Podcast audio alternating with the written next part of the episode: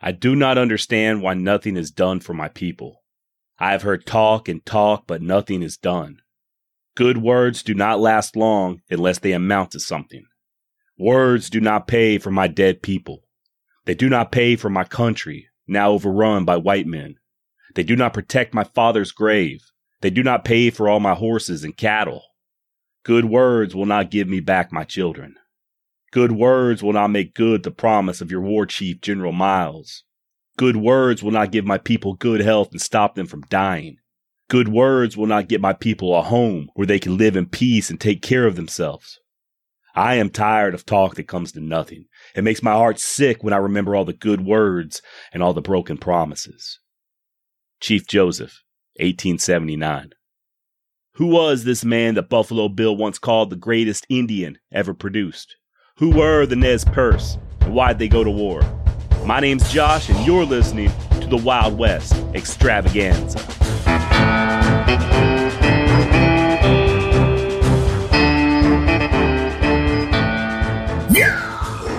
Imagine most of central Idaho, kind of south of Coeur d'Alene, all the way to just north of Boise, due west of the Continental Divide. Toss in southeastern Washington State and the northeastern portion of Oregon, and you've got an idea of the roughly 14 million acre stretch of land that the Nez Perce, once upon a time, called home. That name, by the way, Nez Perce or Nez Percy, was the title bestowed upon the tribe by French Canadian fur trappers, literally meaning pierced nose. And although I think there is still a debate on whether or not they actually perforated their proboscises, the name did stick. In their language, they're known as the Nimipu, which simply means the people, or we, the people. A people to whom was born thunder rolling down the mountain, or as we all know him best, Chief Joseph. Now, since we're going to be focusing on Chief Joseph and the Nez Perce War, I'm not going to go too super deep on the tribe's history, but I do think it's important that we at least familiarize ourselves with the people, who they were, their culture, all that fun stuff. That said, the Nez Perce were a teepee dwelling hunter gatherer people, often crossing the Rocky Mountains into present day Montana to hunt buffalo. Make no mistake about it, though. They had plenty of delicious critters right there in their own backyard elk, sheep, deer, salmon, and a whole bunch of camas. Now, this camas stuff, scientifically known as Camassia quamash, is a type of herb whose bulb the Nez Perce utilize as a staple to their diet. Now, I personally have never tasted it, but from what I've read, the either pit roasted or boiled bulb looks and tastes like extra sweet sweet potatoes. They can also be dried and pounded into sort of a flour used in baking or even as a thickener. And when the Nez Perce weren't hunting or gathering camas, they were making one hell of a name for themselves as horse breeders. As a people, they probably didn't obtain the horse until around the year 1730 or so, but within just two decades, they had already established breeding herds and their own specialized breeding selection practices. If you've ever admired the beautiful Appaloosa breed of horses, and I'm pretty sure you have, you can thank the Nez Perce. Wasn't too long before everybody and their mama were trying to get their hands on Nez Perce ponies. As such, the people were a very viable force in a vast trading network. And just to give you an idea of how quickly goods traveled across the West, when the Lewis and Clark expedition wintered with the Mandan up in North Dakota, one of their party made axes or hatchets that he would trade to the natives. A few months later, when the expedition reached the Nez Perce on the other side of the dang mountains, they were astonished to find that some of these same axes were already there amongst the tribe. Now, being part of such an extensive trade network meant that the people had many allies, such as the Walla Walla, the Yakima, and the Cayuse. Their main enemies, as far as I can tell, resided further south in the Great Basin region. Tribes like the Shoshone, the Northern Paiute, and the Bannock people. And of course, they had previously warred with the Lakota and the Blackfeet as well. In addition to being great hunters, traders, and top notch horse breeders, the Nez Perce were a warrior people, often conducting raids and counter raids against said enemies. And believe you me, you're going to hear a whole lot more on this episode when it comes to the Nez Perce and their well deserved reputation as fierce fighters. And like I said, it was into this tribe, this culture, in the year 1840 that Chief Joseph was born, in the Wallowa Valley of present day Oregon. And no, his given name at birth was neither Chief nor Joseph, believe it or not. And no, Joseph is not short for Jesus, Mary, and Joseph. I actually couldn't find out uh, if Thunder Rolling Down the Mountain was his birth name or not. But to most people, he was just Joseph, young Joseph, while his father, Tuekakas, was still alive. the name being one that Tuekakas himself was given when he was baptized into the Christian faith. So, you know, you had old Joseph and then you had young Joseph. Now, I mentioned Lewis and Clark earlier.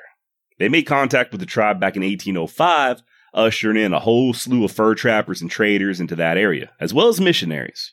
So by the time Joseph was born, the Nez Perce had had some form of direct contact with white people for like over three decades. This contact obviously would make an important impression on the people, especially the contact with the missionaries. Joseph's daddy wasn't their only convert, not by a long shot. And although Joseph was at a very early age exposed to these new beliefs, he would spend the majority of his formative years growing up in the traditional Nez Perce ways, practicing that old religion. And I am sort of glossing over the influence that these missionaries had on the Nez Perce, uh, but it was significant. If you'd like to learn more, I'd highly recommend the book Chief Joseph and the Flight of the Nez Perce by Kent Nerburn. Great book, and he really delves into how the missionaries ended up living with the people, and unfortunately, how unchristlike these so called men of God were. Still, though, many Nez Perce would convert to Christianity and, as a byproduct, start living like the missionaries. You know, growing crops, living in log homes, and dressing in the white man's clothes, all that jazz. Joseph, though, like many others, remained living the traditional way, learning the history and religion of his people from various uncles and elders, learning how to ride a horse, how to hunt and track, and of course, how to fight. However, since Joseph was pre selected to one day become chief himself, he couldn't really partake in the roughhousing that the other boys his age got into. You know, Joseph was expected to somewhat hold himself apart and to be more dignified, even at a young age, and always set an example. As such, if his playmates got into trouble, he was the one who got punished. The idea being that as a leader, he was responsible for the actions of those around him just always kind of being held to a higher standard. Long story short, he couldn't participate in Yo Mama roast battles or, you know, juvenile games of ball slapping. Now, it is important to point out that while Joseph was being groomed to be a chief, he was not being groomed to be a war chief, like his younger brother Ollicott was. Consequently, Joseph grew up to be a very thoughtful and quiet young man, a natural at keeping his eyes open and his mouth shut, and not letting his anger overtake his ability to make rational decisions. All great qualities to have. I did find this whole pre selection as chief thing uh, pretty interesting. A lot of other tribes I've looked at in the past, you know, the Comanche, for example, you got to earn that title. Now, later on in this episode, you're going to see that the Nez Perce had their own way of voting in and voting out leaders. So I guess even though Joseph was pre selected, it wasn't just a given that he'd one day become chief. He most definitely would have to earn that title, a title that he would end up keeping for the rest of his life. Speaking of chiefs, the Nez Perce, just like all other tribes, was broken up into several bands, each band having their own leader. And these leaders did not speak for members of other bands. That said, Joseph belonged to the Wallowa Band of the Wallowa Valley in northeastern Oregon. Some of the most beautiful, fertile, yet wild and remote land in that whole region. Almost a Garden of Eden for the Wallowa people. The valley offered everything they could possibly need, including plenty of lush grasslands to graze their enormous herds of horses. Unfortunately, this paradise was quickly being encroached on more and more as Joseph grew into manhood. In 1855, there was something called the Treaty of Walla Walla that gave the Nez Perce the Wallowa Valley. You know, the valley they had already been owning. Cool. Only problem was a few years later, gold was discovered. You know how that goes. So, of course, a new treaty was enacted in 1863 known to the Nez Perce as the Thief Treaty, aptly named as it would steal about 90% of the people's territory all because one chief, a guy named Lawyer, agreed to it. Something Joseph himself explained in 1879, saying, quote, Suppose a white man should come to me and say, Joseph, I like your horses and I want to buy them. And I say to him, No, my horses suit me. I will not sell them. Then he goes to my neighbor and says to him, Joseph has some good horses. I want to buy them, but he refuses to sell. My neighbor answers, Pay me the money and I will sell you Joseph's horses. The white man returns to me and says, Joseph, I have bought your horses and you must let me have them. If we sold our lands to the government, this is the way they were bought. End quote. Imagine that. The government stealing stuff. Now, some Nez Perce did just go along with this treaty and move to the Lapwai Reservation in present day Idaho. Joseph's father was not one of them. He and his band continued to reside in the valley, treaty be damned. By 1873, then President Ulysses S. Grant got involved and issued an executive order between Tuekakas's band and the white settlers. This, however, would be reversed just two years later when the entire valley was opened up to settlement. And by this time, Joseph's father Tuekakas knew what was up. When it looked like he was on his way to the other side, he told his son, quote, Never accept any gifts, for they will say you sold something. Take no pay, sign no paper, don't even touch a white man's paper with your hand, or they will say you have agreed to what it contains. He'd go on to explain to young Joseph that he'd soon become leader and it would be his duty to protect their land. You must stop your ears whenever you're asked to sign a treaty to sell your home, he explained to his son. Never sell the bones of your father and your mother, and urging that Joseph swore to uphold, saying, quote, A man who would not defend his father's grave is worse than a wild beast. So hopefully you're kind of getting an idea of what was going on. It's a familiar story when it comes to the Western tribes, right? First, just a small trickle of immigrants just passing through, or so they say, and it eventually just becomes this flood of manifest destiny. Within less than half a century, the Nez Perce had almost all of their land taken from them, and by the 1870s, they were reduced to just 750,000 acres. Like I said, some of the Nez Perce, particularly the ones who had already converted to Christianity, were more than happy to settle on the reservation. Others, like Joseph's band, weren't. They had agreed to no treaties and thus did not feel like they were obligated to those terms. The US government clearly did not see things the same way, and before long, there's going to be violence. Now remember, Joseph swore that he'd protect the valley with his life, and when his father passed away in 1871, it was there in the Wallowa Valley where his family buried him. And with Tuekakas' death came Joseph's time to take the head chief position of the Wallowa band at just 31 years of age. Okay, so I want to stress something that I'll continue to touch on for the rest of this episode, as I think it's a very overlooked part of Joseph's life. He was no warrior, not really. He wasn't even a celebrated hunter, having only just crossed the mountains once to hunt for buffalo. Furthermore, I found some evidence, and I want to emphasize here that I do not know that what I'm about to say is the truth, but I did see some evidence that some Nez Perce, even in modern times, kind of resent Joseph.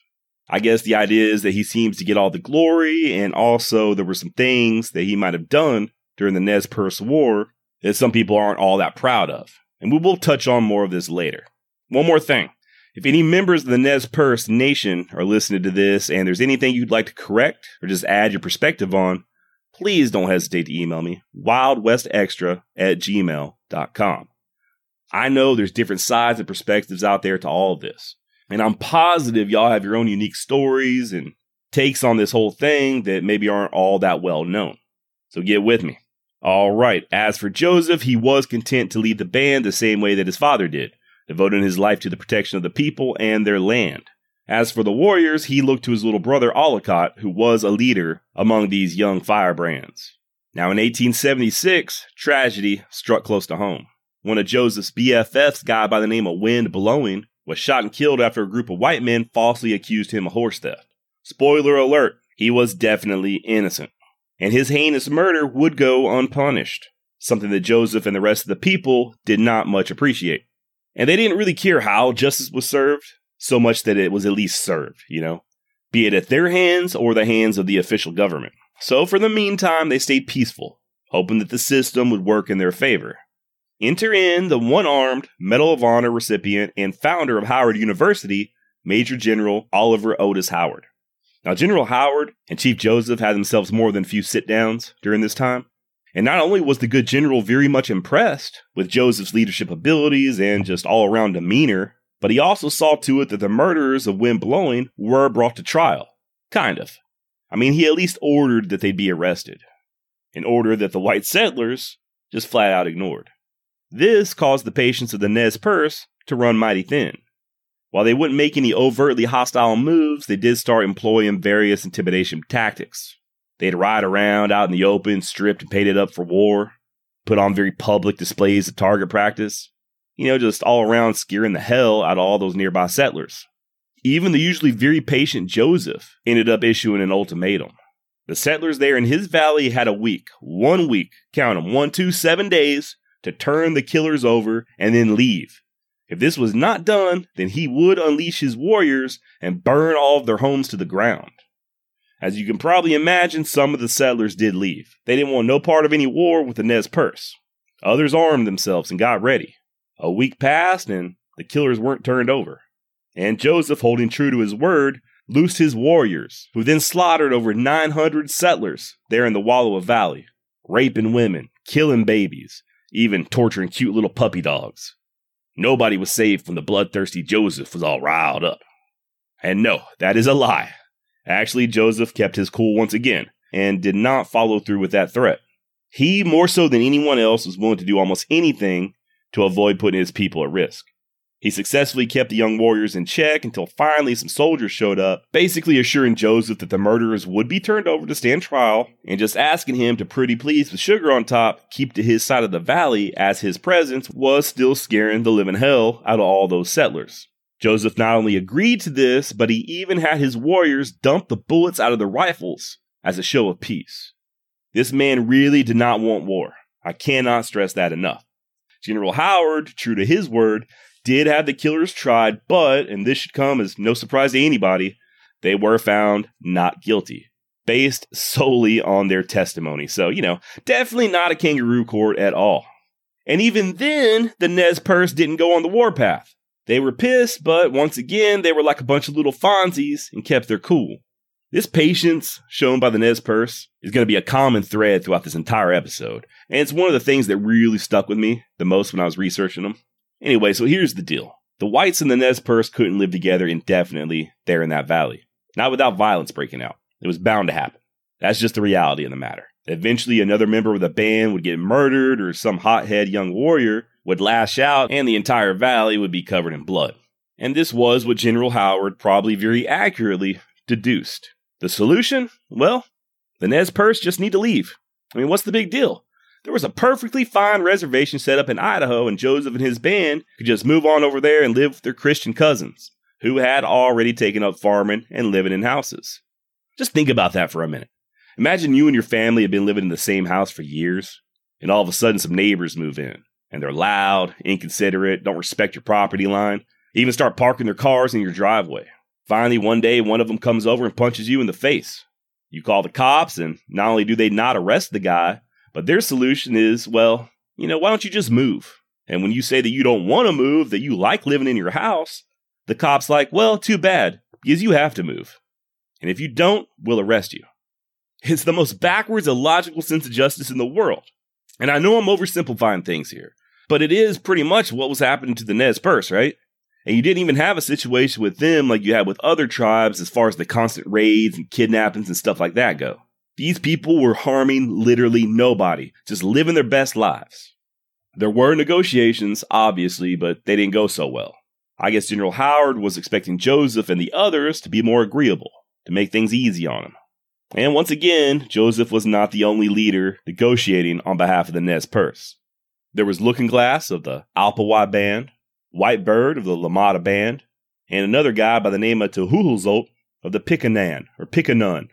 All total, these four leaders represented like somewhere between six to 800 people, of whom only about 250 or so were fighting aged men. And y'all have no idea how hard it is for me to pronounce Tuhuhulzolt, just so you know. Tuhuhulzolt. All right. By the way, General Howard really did not like Tuhuhulzolt.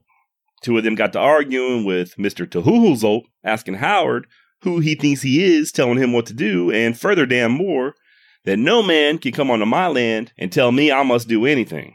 To which Howard was like, Oh, yeah? Well, guess what? You will go onto that land that I tell you to go on, or I'll send my soldiers to beat you up. Now, I'm paraphrasing, of course, but yeah, Tuhuhulzolt was very clear that he was a man and no other mere man could come and order him around. I am a man, he told General Howard. I have a prick. You will not tell me what to do. And that's a direct quote. Look it up, you don't believe me. And Howard responded by having Tuhuhulzolt arrested and taken to the guardhouse. Seriously. And it doesn't end there. Not only was he roughed up a little bit, but when he was released, it was not in his own clothes, but a woman's gown that the soldiers had forced on him. Just add an insult to injury. In the words of the Nez Perce, Howard had showed his rifle, meaning that he violated the integrity of the peace talks and just horribly disrespected the other chiefs. Once again, Joseph had to step in and keep the peace. Tuhuhulzolts, Tuhuhulzolts, God, Tuhul, Tuhulzolts, ah, I cannot pronounce this guy's name. We're going to call him T. T's warriors wanted blood to avenge the honor of their chief. Sorry, I know it's very disrespectful, but man, y'all, I, I, uh, I feel like it might even be more disrespectful to keep just butchering this great man's name. So I'm just gonna call him T. Okay. T's warriors wanted blood to avenge the honor of their chief, and Whitebird wanted to fight too. You know, so far I've only highlighted that one murder of Joseph's buddy. Whitebird's band wasn't so lucky. They had suffered even more rapes, murders, stolen property. One old woman was hacked to death after her dog got into it with a white family's dog.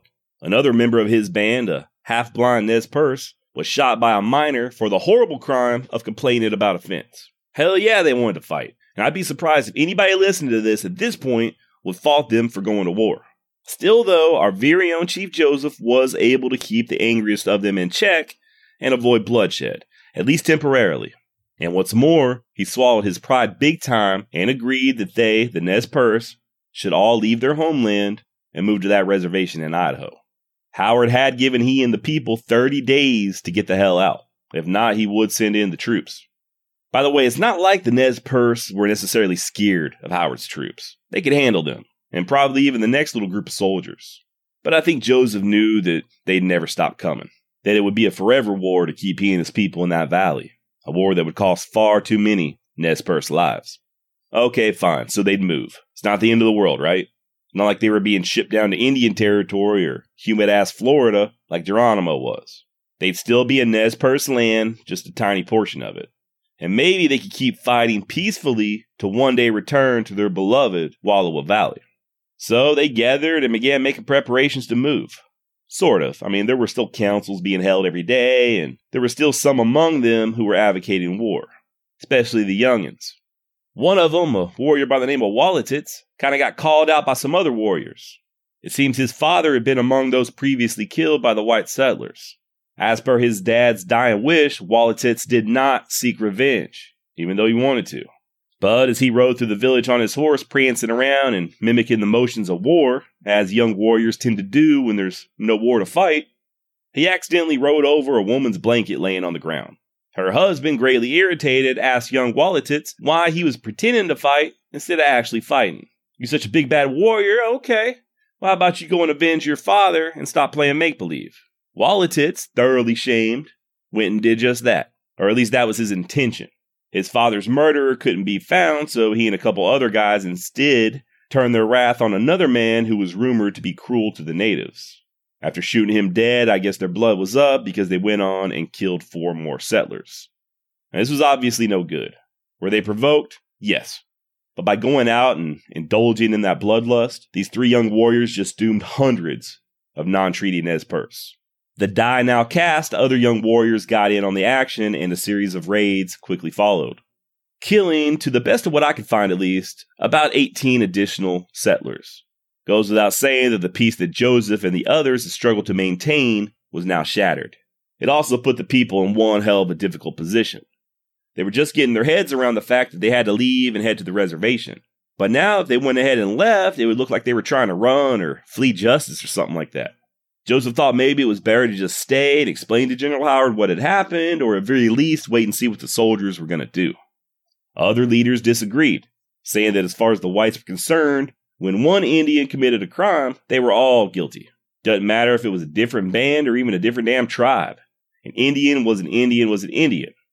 By the way, I forgot to mention that Joseph was not in the village when all this violence erupted. He found out after the fact.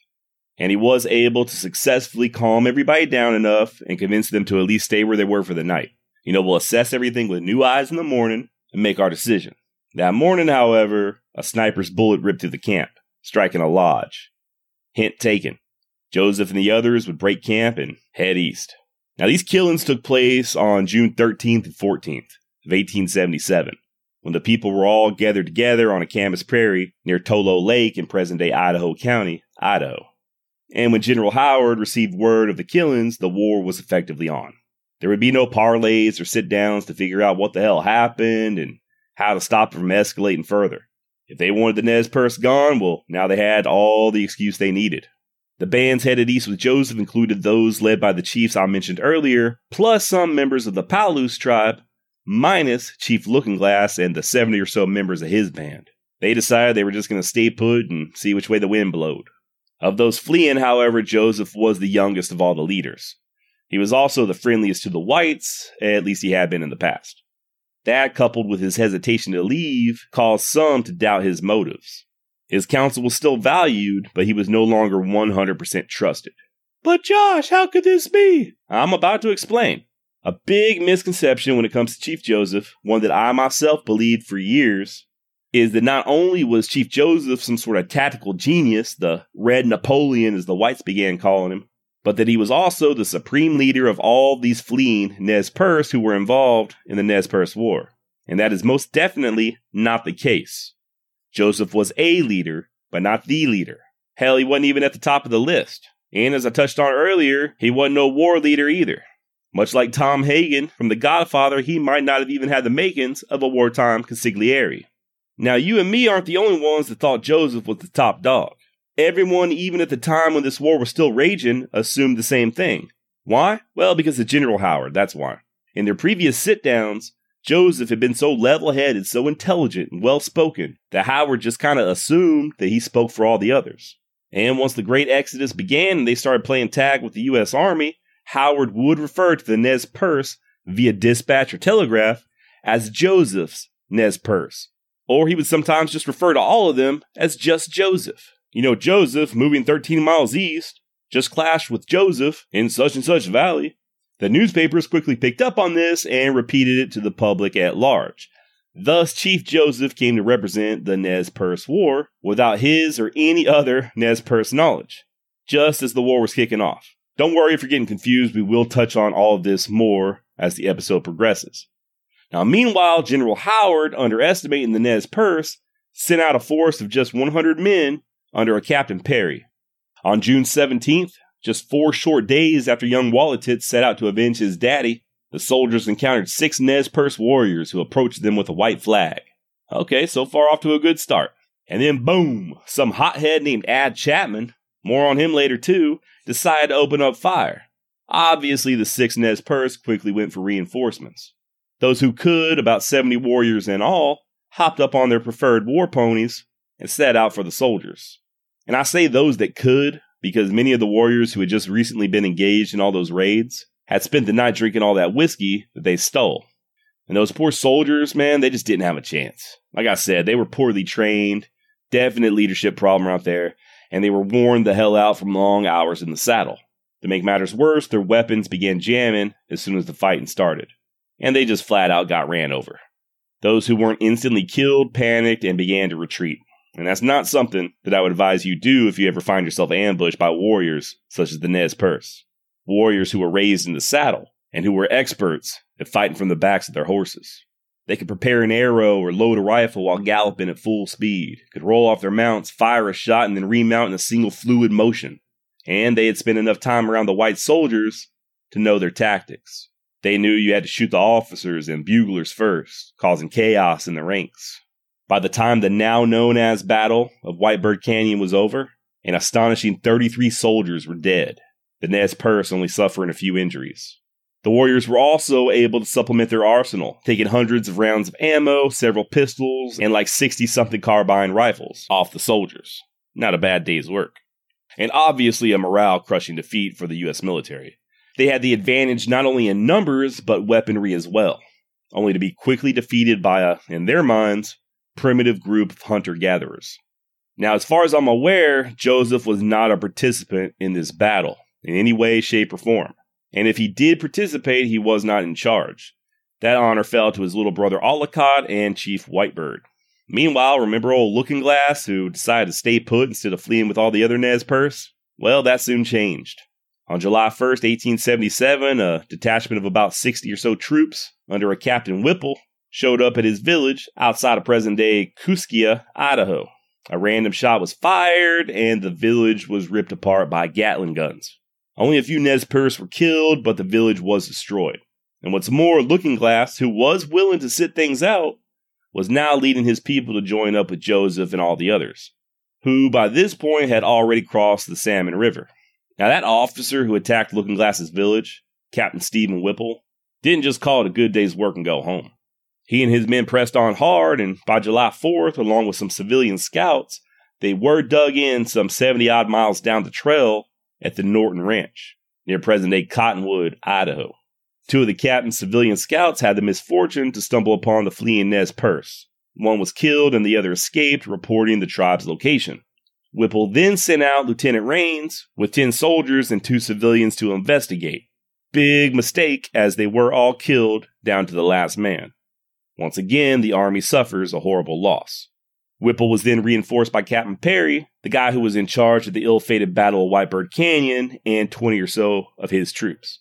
Perry, outranking Whipple, assumed command with, I can only imagine, the ferocity of the Nez Perce still fresh on his mind. The next day, July 5th, the entirety of the Nez Perce passed by the soldiers, as just a few warriors kept them occupied by sporadic sniper fire. Now, 17 brave civilians did try to help, attempting to break through the Nez Perce line and join up with the soldiers. This resulted in the first Nez Perce casualty of war, an elderly man. This also saw three of the volunteers killed as well. Continuing to push east, the Nez Perce finally stopped to rest at Clearwater Creek, and that's where they were finally joined by Looking Glass and his people. And while we now know that the Nez Perce would eventually try to make it to Canada, at this point they themselves didn't even know that. They weren't quite sure where they were going. It was all still very much up in the air. Remember, originally they were planning on going to that reservation at Lapwai there in Idaho, at least until those warriors began raising hair. Canada was an option, sure, but it wasn't one that was being taken all that seriously just yet. Another very real option, one proposed by Joseph, was just to stop where they were and surrender. This, however, was soon squashed when Looking Glass showed up and shared the news about what had happened in his peaceful village. Of its destruction, he said, quote, Two days ago, my camp was attacked by the soldiers. I tried to surrender in every way I could. My horses, lodges, and everything I had were taken away from me. Now, my people, as long as I live, I will never make peace with the Americans. I am ready for war. End quote. And I gotta remember that line the next time I called T Mobile to complain about my shoddy cell signal. So, yeah, the Nez Perce wouldn't just stay put and try to reason with the soldiers. Seems to them that the best option available was to try to link up with their buddies, the Flathead or the Crow, who, just like the Nez Perce, had always maintained friendly relations with the whites. And here's the real crazy thing. And I mean crazy in the sense that it's so obviously wrong when we look back at things with our modern eyes. But the Nez Perce had this idea that if they could just make it to Montana, everything would be all hunky dory. Remember, Montana Territory was where they went every year to hunt buffalo, and they got along just fine with the Montana white people. It was them Oregon and Idaho whites that they were beefing with. They didn't yet grasp that it was one huge tribe, that these white people all belonged to the same band, you know, the United States government. Furthermore, they, and you see this with a lot of other Native American tribes as well, did not yet truly understand the way that the whites fought, you know, in prolonged campaigns and wars and stuff like that. When the Nez Perce went to war, it meant they went on a few raids. You know, maybe take some scalps, steal some horses, then you return home. They certainly never pursued their enemies to the point of extermination or just total dominance. The US military, on the other hand, did and would, and they would have ample motivation to do so. Not only had they just suffered two major defeats at the hands of the Nez Perce, but they also had to protect the settlers. As the tribe pushed east, those young warriors were still out for blood and would burn down about 30 or so ranches and farms along the way. It was a weird kind of thing going on. The Nez Perce chiefs and elders didn't have the sort of authority of, let's say, a military officer. They couldn't just go around giving orders. As a Nez Perce warrior, you were about as free as anyone who ever walked on God's green earth. There were rules in which you abided, you know, rules that all civilizations adhere to in one way or the other, just to avoid anarchy and keep the cohesiveness of everything. But nobody just ordered you around. You felt like making war, you went out and made war. And if you could convince some of your buddies to go with you, well, y'all had yourselves a little war party. The chiefs, guys like Joseph, could only counsel, implore, try to talk them out of it. All right, so moving forward, it was July 7th when Looking Glass linked up with the Nez Perce, bringing their total number of fleeing people up to around 800. With, like I said earlier, about, I don't know, 250 or so fighting men. These numbers, by the way, do change depending on the sources that you read, so just please double check all of this for yourself. And unbeknownst to the Nez Perce, General Howard was fast on their trail with a force of almost 500 men. And I say unbeknownst because they should have been knowing. Okay, Nez Perce? They had just very recently had a dust up with a few of Howard's scouts, and instead of breaking camp and moving on, they had stayed put. Why? Well, first of all, they were still kind of riding high on their previous victories. Secondly, they weren't expecting Howard to show up from the direction that he showed up, nor were they expecting him to show up as soon as he did. Either way, honestly, there's really no excuse here. They got complacent. And as we all know, complacency kills. But once again, of course, this is me playing armchair general. Fact of the matter is, I wouldn't be able to keep up with your average Nez Perce 7 year old back in those days. Okay, so enough with the speculation. General Howard had his men on a bluff overlooking the Nez Perce by July 11th. His element of surprise, however, was soon lost when some of his men got spotted. The people quickly rallied and went on the offense, rushing up towards the soldiers and throwing together a little makeshift sort of stone fort from which they stopped the general's troops dead ass cold. Instead of attacking the village, Howard's men would now spend the rest of the day in a stalemate, cut off from fresh water and fighting those advanced warriors. And even though the general had howitzers and Gatling guns, they couldn't do a whole lot of damage from his vantage point, other than just, you know, exploding up in the air. By the way, guess who was up there at that little makeshift stone fort? Old Mr. T himself, Toohoolhoolzote, the guy Howard had arrested and dressed in a gown.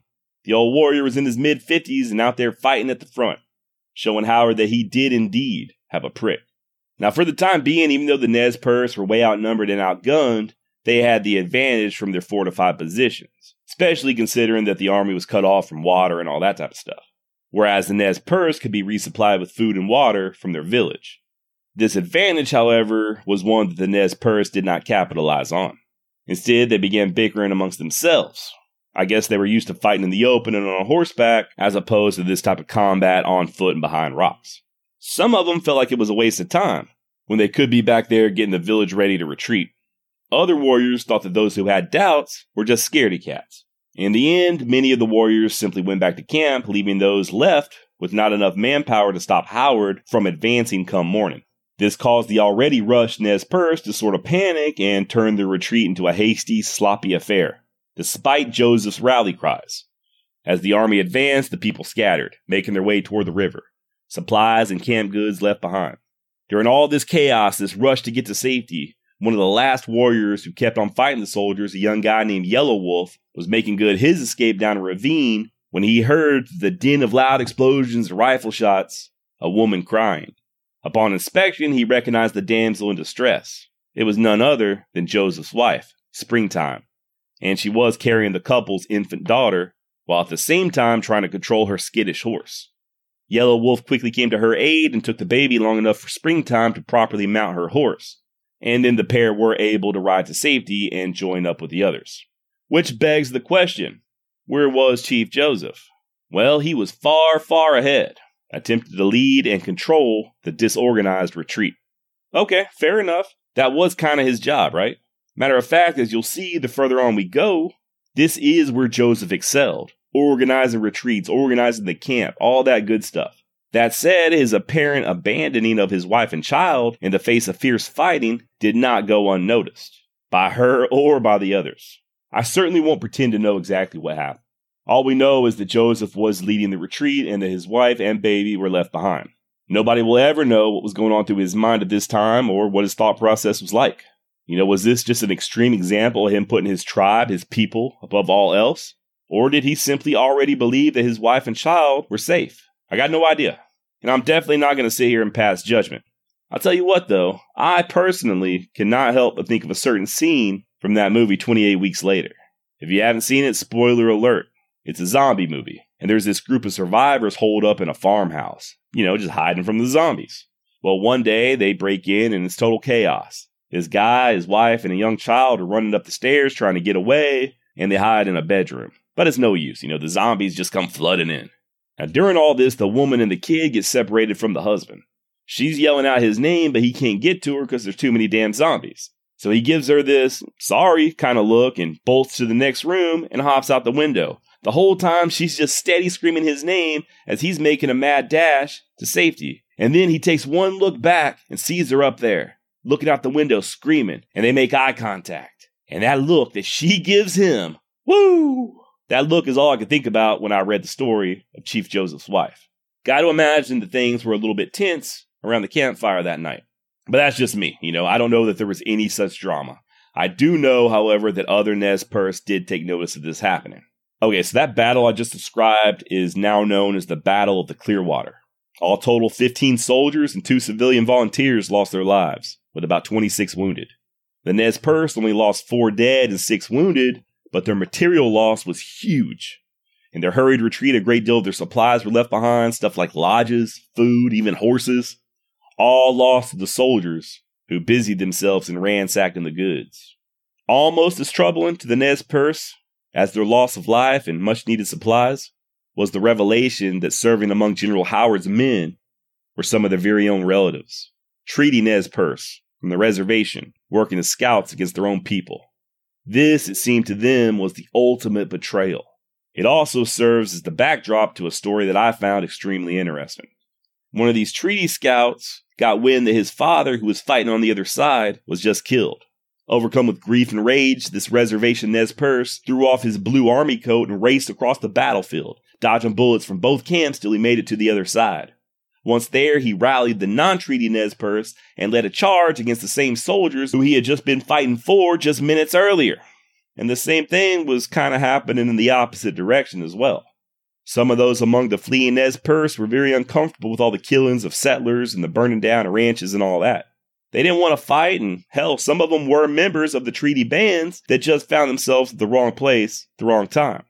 I think something like 35 Nez Perce, including 15 fighting men, soon took the opportunity to surrender themselves to Howard. Anyway, the Nez Perce continued to push east, with Howard quick on their trail, both sides trying to outwit the other, at a place called the Weippe Prairie. Now, this is still in present day Idaho, by the way, just east of the Nez Perce Reservation near the town of Wyatt. I hope I'm pronouncing that word right too. Okay, so long story short, the Nez Perce attempted to lure General Howard and his soldiers into an ambush, but the old officer was too savvy to fall for it. Instead, he tried a ruse of his own, pulling out and headed north, hoping that the Nez Perce would think he was retreating, when in actuality he was just circling around and coming at him from a different direction. Ah, but the wily Nez Perce had another stratagem to employ. Seeing through Howard's feint, they sent word through some of the treaty Indians that Joseph and his band wanted to surrender. Welcome news to General Howard, who quickly turned and headed back to accept Mr. Joseph's concession. However, there was no Chief Joseph, just one lone Nez Perce warrior on the other side of the river shouting out that he was a messenger and that Joseph, although being forced by the other chiefs to continue the flight, did still want to surrender. Only thing was, he wanted to negotiate his terms. Now, Howard was excited, but would not negotiate anything beyond a total and absolute surrender. There was more of a back and forth, and then finally, that warrior fired off his rifle, turned his back to General Howard, and slapped his ass. And then he rode off. And no, I'm not kidding. Meanwhile, all the non treaty Nez Perce were happily riding away as well, even while General Howard waited yet another day just in case Joseph really did want to surrender. Okay, so having bought some time, the people had some serious decisions to make. Ever since Looking Glass had hooked up with the fleeing Nez Perce, he had assumed a leadership role. And now he was pushing for the people to cross over the mountains into Buffalo country, a land that he had spent considerable time in. Plus, that's where their friends the Flathead were, as were all the friendly white people they knew. According to Looking Glass, them Montana white people would know that the Nez Perce were peaceful. And besides the Flathead, you also had the aforementioned Crow, also good friends. Surely they could live in peace there among one of these tribes until things settled down at home. And if the army showed up, the Crow or the Flathead would help them drive the soldiers away. A lot of the respected warriors also agreed with this idea. Only Joseph wasn't so sure. He and his band weren't Buffalo country people. What are we fighting for? he asked. Is it our lives or our land? He almost felt like it was better to send the women and children into the mountains and then head back to his own country with his warriors and die fighting for the land of his father and his father's father. If it was honor they wanted, that's how you achieve it, not by running or drinking whiskey and killing innocent people. If they fled across the mountains, they'd be a people without a home. Still, Joseph was in the minority. Finally, another vote was taken where Looking Glass was chosen as the top dog. The leader of all nearly 800 people headed east. They then headed out for the Lolo Trail with Joseph's band in the very rear. His voice, which had never been paid attention to in matters of war, barely being listened to at all. The Lolo Pass, by the way, reaches an elevation of over 5,200 feet. It's full of dangerous steep drop offs, fallen trees, and treacherous narrow mud-log trails. Yet the Nez Perce navigated it with relative ease, hundreds of them, with a couple of thousand horses and who knows how many dogs. And they made it. Of course they did. Interestingly enough, this is the same pass that Lewis and Clark were guided through shortly before they first made contact with the Nez Perce, who took them in and cared for them and gave them food. Even more interesting, and this I cannot verify, it is just a rumor, but Captain Clark may have possibly left a little something behind with the Nez Perce back in 1806. Among the fleeing non treaties was an old man in his 70s named Daytime Smoker, or son of Daytime Smoker. Story goes that he was the son of Captain Clark and a Nez Perce lady who were married Indian style. The wife accompanied the expedition to the west coast and then back to her tribe, where on the return trip she was with child. Now, this baby was supposedly born with a tint of red in his hair, just like Clark had, and with light eyes. And what's more, his own descendants go by the last name Clark. It's no secret that the men of the expedition had many sexual dalliances with native women during the entire journey, and most of these relations are more akin to prostitution than anything else. These men would trade with beads and other such items for a quick roll in the hay. Now, there's no indication in either of the captain's journals that they themselves ever partook, but I find that very hard to believe. Neither of these men had wives back home, and they were both young and in their prime. Of course they partook. All right? And it's no wonder they wouldn't write about it. I mean, these guys were respectable men, officer and gentleman types. What happened on the trail stayed on the trail, if you know what I mean. And I think you do know what I mean. So, yeah, there's a good chance that Captain Clark's own son was a member of these fleeing Nez Perce, a link to their first contact with the white man. When the people emerged into Montana on July 25th, 1877, they camped at a place called Lolo Hot Springs before pushing on. Little did they know that the army was waiting for them up ahead. Kind of. Now, this is just one of those many interesting incidents that occurred during the war that didn't really amount to much, but that I cannot not talk about. Because, well, it's interesting, to me at least. This is also why this damn episode is going to be so long. Okay, so just over two dozen troops under a Captain Charles Rawn were tasked with stopping the Nez Perce from entering into the Bitterroot Valley. 25 men against at least 200 something warriors. Sure, Captain Rawn had 50 civilian scouts who were probably better armed than his own troops, but still, they were outnumbered more than two to one. Rawn was a determined man, though. He hastily put up a fort now known as Fort Fizzle and met with old Looking Glass himself. The chief was actually nice enough to let loose some young civilians that the warriors had captured and told the captain that he meant to pass by without any violence, but pass he would. To Rawn's credit, although way outnumbered, he held fast told Looking Glass he and his Nez Perce were to lay down their arms, and he would see them do just that by force if necessary. Dang, man. I don't know anything about this Rawn guy other than this, but I was impressed, so I Googled him. Unfortunately, I couldn't find out a whole bunch. Uh, looks like the Pennsylvania born Charles Cotesworth Rawn was either 39 or 40 when he met with Looking Glass and would later go on to be promoted to major, where he commanded the all black 24th Infantry down in Texas. Looks like there's at least one book on Amazon about the guy titled Captain Charles Rawn and the Frontier Infantry in Montana. Might have to add that baby to the old wish list. I'm sure there's probably some good stuff in there. Anyway, Rawn soon got reinforcements.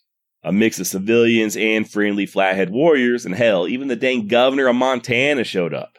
Wasn't too long before Rawn was in command of 216 men for a very short amount of time.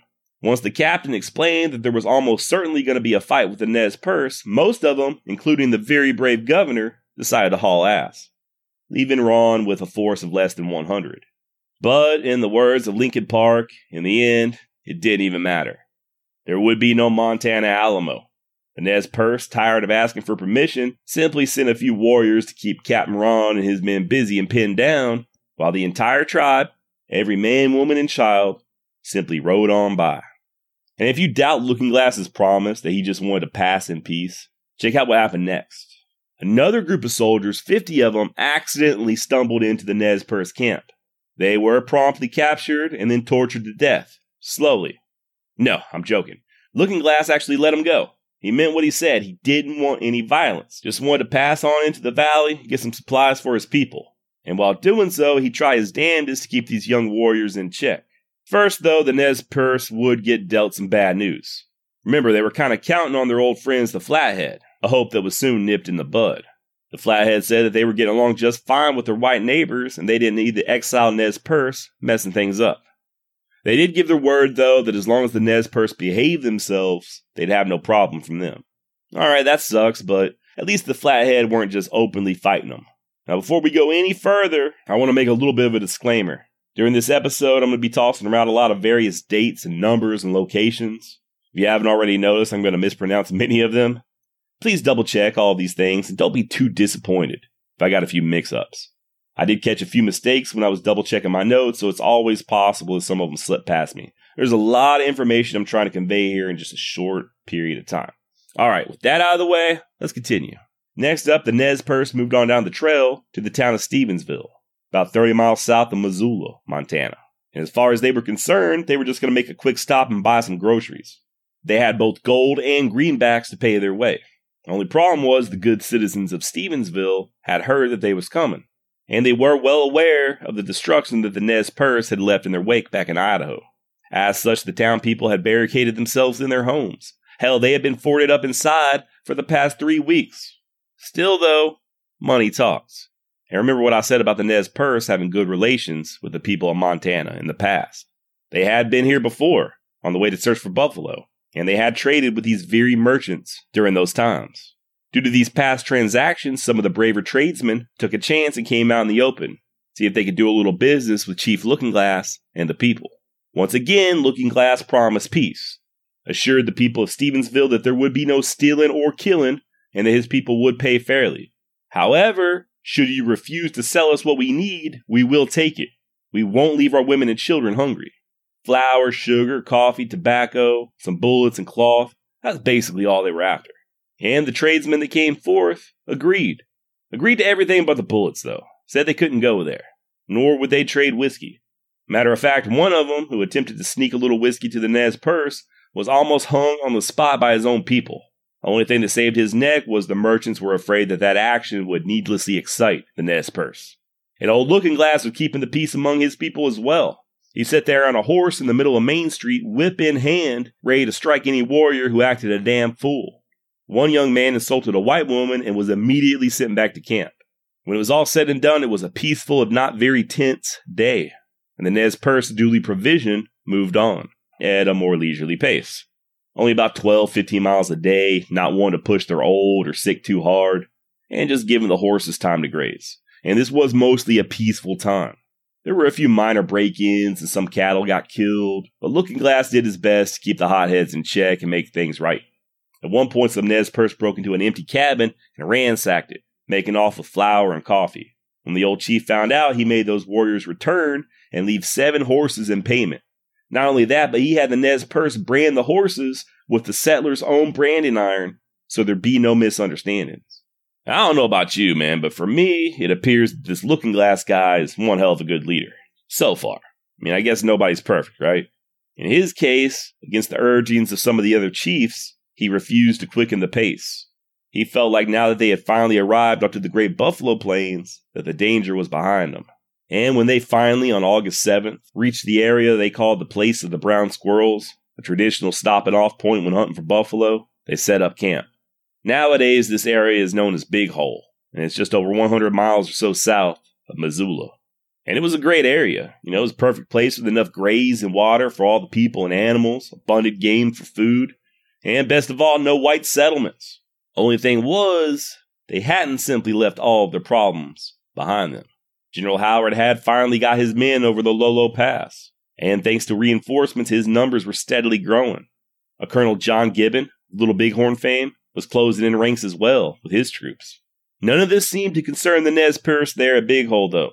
They simply set up camp and busied themselves with normal camp chores in addition to erecting a tent for the sick, as well as another one that would serve as a maternity lodge. Women made pits for drying camas, while others took to making lodge poles to replace those left behind in Idaho. Still others were repairing clothing as the children and the old rested and the men set out to hunt for game. Normal stuff. And this, once again, is where Chief Joseph really shined. This setting up camp and ensuring that everything went smoothly was what he was firmly in charge of. Just the organization and the general well being of the camp. You know, all the little stuff that we don't even think about, like making sure the horses are set out to graze where there's adequate feed and water. Speaking of horses, while they still had a whole bunch, remember, they had lost more than a few back there in Idaho. Due to this, some of the warriors didn't have decent mounts. And some of them, mostly the young warriors, wanted to go backtrack and make sure they weren't being followed. Maybe do a little bit of raiding while they were at it, you feel? But to do so, they needed fresh mounts. Looking Glass and them other chiefs rebuffed them, though, telling them to go ahead and backtrack, but too bad, so sad, you young trifling asses ain't using our horses. Now, probably the reasoning behind this was the chiefs were justifiably worried that the youngsters would go off and make trouble. Unfortunately, this turned out to be a tragic mistake. Like I said, the army was coming, slow but sure. And there's no force on this earth that I'm aware of that can stop the by God United States Army when they set their minds to do something. Remember Colonel Gibbon? Well, he was bearing down fast with 161 soldiers, 45 civilian volunteers, and one lonely howitzer gun. By the way, speaking of civilian volunteers, this episode of Wild West Extravaganza is brought to you by me. As such, what better time than now to plug my own podcast? Don't worry, it does relate to the material at hand. A while back, I did a two part series on the great frontiersman, Liver-Eating Johnson, the guy that the Robert Redford movie Jeremiah Johnson is very loosely based on. Well, Johnson was a scout for the Army there in Montana during this Nez Perce War. Unfortunately, I am not sure which battles he was present for, but I do talk some about the Nez Perce on those episodes, uh, episodes number 42 and 43. So please, if you haven't already, go give them a listen. All right, back to Chief Joseph and the Nez Perce. On August 8th, just one day after the people set up camp, one of Gibbon's lieutenants discovered their location. The colonel then marched his troops and reached the camp by dawn on the morning of the 9th. His orders were to fight. No prisoners, no negotiations, just fight and fight hard. They approached the Nez Perce camp silently, something they'd never have been able to do had there been adequate sentries. Hell, they probably wouldn't even gotten that close had those young warriors been allowed to backtrack. But there I go again, right? Looking at things from my vantage point. I guess hindsight is 2020, right? The soldiers struck quickly, first killing an old man who came out to inspect his horses, before crossing the river and charging into camp, firing into lodges as the Nez Perce still slept. What followed next was just the pure chaos and confusion that comes from such an attack. You know, the deafening sound of gunfire and screams, dogs howling, and horses squealing as they trample all over everything. Women and children running for safety, men running in all directions, either for their weapons or just trying to save themselves as the soldiers fired indiscriminately. And then the smell of burning flesh. The troopers had lit some teepees on fire, teepees with Nez Perce still inside of them. It goes without saying that the Nez Perce soon rallied and began fighting back, fiercely. After all, they had no choice. You know, this was their loved ones getting slaughtered, and they fought back with whatever they could find. Those who didn't have time to grab their rifles took on the soldiers with rocks, sticks, even their own bare hands. Some of them jumped up on soldiers' backs to take them down. One old warrior cried out, Since the world was made, brave men fight for their women and children.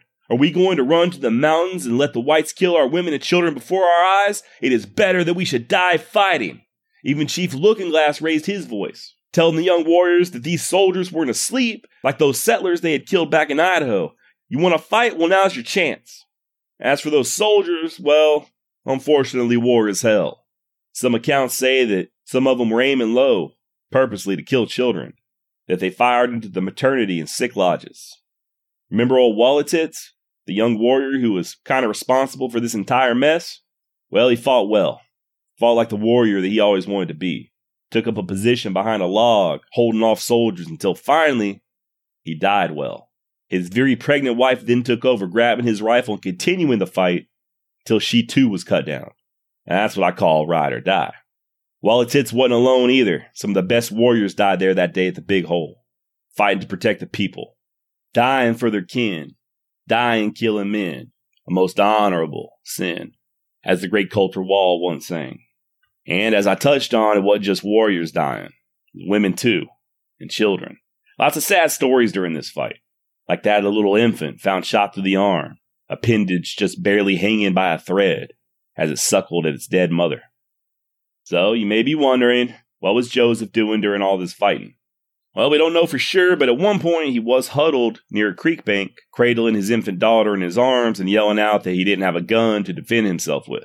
You know, like many of the Nez Perce men, he was away from his weapons when the fighting began. Now, I want to make a few things clear. I am not pointing this out in an attempt to make light or even pass judgment on Joseph. But I do feel like it's worth mentioning because, once again, and despite popular belief, He was never known among the Nez Perce as a skilled warrior. His skill lay elsewhere, like in what he did next, after presumably getting his baby to safety. First, he gathered up all the young boys and rushed them across the river to protect the horses, for without horses, the people would surely be lost. Next, as the fighting slowed down and then finally died, the whole battle just lasted 20 minutes, by the way, Joseph walked among the injured and dying, comforting them and consoling the families of the dead, preparing the camp to move ASAP and seeing to the old people who could no longer travel. He was also in charge of placing now orphaned children with other families as well as conducting a death count. Not quite as glamorous as being a war chief, but pretty damn essential duties, I would say. That death count, by the way, came out to about 90 Nez Perce, 50 of whom were women and children. A devastating blow to the people. Those who were wounded but could still travel were placed on travois, others tied to horses. One of the injured tied to horses was Joseph's own wife. As for the army, they lost 31 soldiers dead and 38 wounded. I guess on paper it was a U.S. victory, but what a steep price to pay, man. And for what? They hurt the Nez Perce, but they didn't bring them to heel or end the war. The people were hard pressed but not crushed, struck down but not destroyed. Now, somewhere during this fight, thanks to the ferocity of the Nez Perce and thanks to the young warriors setting fires, attempting to rout the army, Gibbon himself called a retreat, falsely believing that the natives outnumbered him. In his haste, he and the soldiers left behind a whole bunch of ammo, along with that howitzer, which the Nez Perce destroyed. And Looking Glass, well, he had some answering to do. The Nez Perce wanted to know why he didn't listen when they implored him to pick up the pace. Why had he insisted they travel so slowly and allow the soldiers to catch up with them? Furthermore, why hadn't he seen two of the scouts were sent out to backtrack or cover their flanks? Why, why, why? Needless to say, he was no longer head chief. People voted in another Nez Perce by the name of Poker Joe. Now, Poker Joe's an interesting character. He had just joined up with the fleeing Nez Perce about 10 or 11 days prior. A mixed breed, half Nez Perce and half French Canadian, Poker Joe's birth name was Joe Hell but he also answered to Nez Perce Joe or Little Tobacco. And just as his name suggests, he was rumored to be one hell of a poker player. What's more, he knew the white people pretty good, and Montana even better. And he wasn't afraid to push the people at a more hurried pace, especially after this most recent disaster. After some discussion, it was decided they'd keep moving toward Crow Country. Start early and ride well into late evening, sometimes not even stopping until after dark and you best believe there were now Buku scouts in all directions. No more would they allow the soldiers to come upon them unawares. And the young hothead warriors the looking glass held in check were no longer so easily controlled. First of all, they now felt justified. This was a damn war, and they were warriors. Hell with talking peace. Each morning they'd fan out in raiding parties. At one ranch they killed four white men. At another they stole a hundred horses. Each raid was the same. They attacked whoever they could find, not caring if they were friend or foe. And of course, they found plenty of the white man's whiskey to keep them motivated. By August 18th, the Nez Perce were camped at a place called Camas Meadows, just east of present day Spencer, Idaho. Yes, they were back in Idaho. Now, if you look at a map of the route taken by the Nez Perce, they crossed the divide from present day Idaho into Montana like 25 days before. They then traveled south, almost right along the Montana Idaho border, through what I believe is known as the Bitterroot Valley. I'm sure you mountain folk will correct me if I'm wrong. Before once again crossing back into Idaho, not far from the present day town of Leadore or Ledore. They'd soon turn east and continue to the Camas Meadows, about 80 or so miles west of present day Wyoming. And to give you an idea of how close the army was, the very next day, General Howard and his over 300 men, including Treaty Nez Perce scouts, camped at the exact same spot there at Camas Meadows. Hot on that damn trail. So, just to be neighborly, the Nez Perce decided to pay the soldiers a visit. They raided Howard's camp at about 4 a.m. on August 20th, not to fight, but to make off with some horses. And while they didn't get a whole bunch of horses, they did take about 150 of Howard's mules, so, you know, that's something. However, General Howard didn't get to be a general by putting up with no horse theft, or mule theft, I guess I should say. Within minutes, three cavalry companies headed out after the Nez Perce. Some of the people had anticipated and answered with an ambush. The warriors set up a sort of rear guard, kept the soldiers at bay while the others made away with the mules. And this battle really didn't amount to much more than both sides just sniping at each other. But the U.S. Army were on the losing side again. Two soldiers were killed and six wounded, while only a couple of Nez Perce were merely grazed by bullets. The next day, Howard would get about 260 infantry reinforcements, as well as 50 Bannock warriors, whom the army promised all the Nez Perce ponies they could capture. However, the Bannock didn't stick around long. They felt like the army was too slow for their taste, so they just went on back home. As for the Nez Perce, they continued west into present day Wyoming and ventured into a little place you may have heard of called Yellowstone National Park. Yes, believe it or not, Yellowstone was already a national park during the time of Nez Perce's War.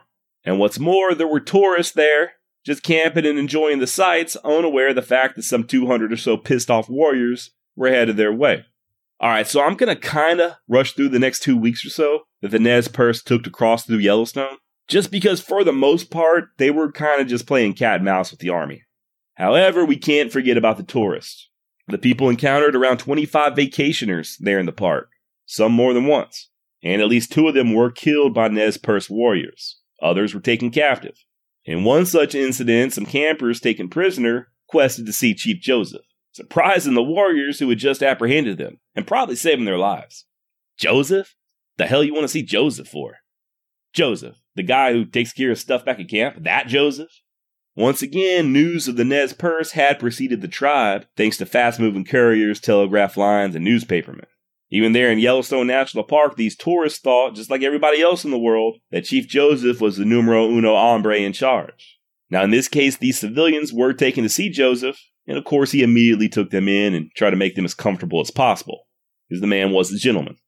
He even gave the woman a Nez Perce baby to hold, thinking that maybe calm her down. That night they slept with Joseph's family near the fire, covered in blankets provided by Joseph. I love that Joseph gave a baby to a woman just to shut her up. I gotta try to remember that next time some female's yapping in my ear. Anyway, once the young warriors were distracted, both Joseph and Poker Joe helped these poor tourists slip out of camp, asking them to tell their fellow white folk that the Nez Perce wanted no more fighting, only peace. By September 8th, the tribe had already made it through Yellowstone and camped at Clark's Fork Canyon, just shy of the Montana border. And this also happened to be Crow country. Same Crow that the Nez Perce were counting on to take them in or help them out. Remember, for a minute there, the people thought that once they made it to this part of the country, they'd be alright. They could rest and resume their way of living. But just like the Flathead to the north, the Crow were not interested in harboring the Nez Perce. What's more, the Crow were now working with the U.S. Army trying to track them down. Uh, what the hell, bro? The Crow were at least friendly enough to promise that if it came down to a battle, they'd make sure they shot over the Nez Perce heads. Gotta think all the people were pretty frustrated at this point. They've been on the move for like two months now, been engaged in numerous battles, lost way too many of their loved ones, and just when they were counting on some much needed help and some rest, their hopes were dashed. More councils were held, and it was finally decided that they would push on north into Canada, the old woman's country. They knew Sitting Bull was up there, but he was Lakota, and you know how they'd be. Uh, no, the Nez Perce had recently gone to war against the Lakota, though, on behalf of their supposed friends, the Crow. So they thought they might still harbor some ill will. But then again, there is that old saying, you know, the enemy of my enemy is my friend. Maybe old Sitting Bull will recognize the Nez Perce as fellow compatriots. And hell, it really was the only chance they had at this point. So Canada it was.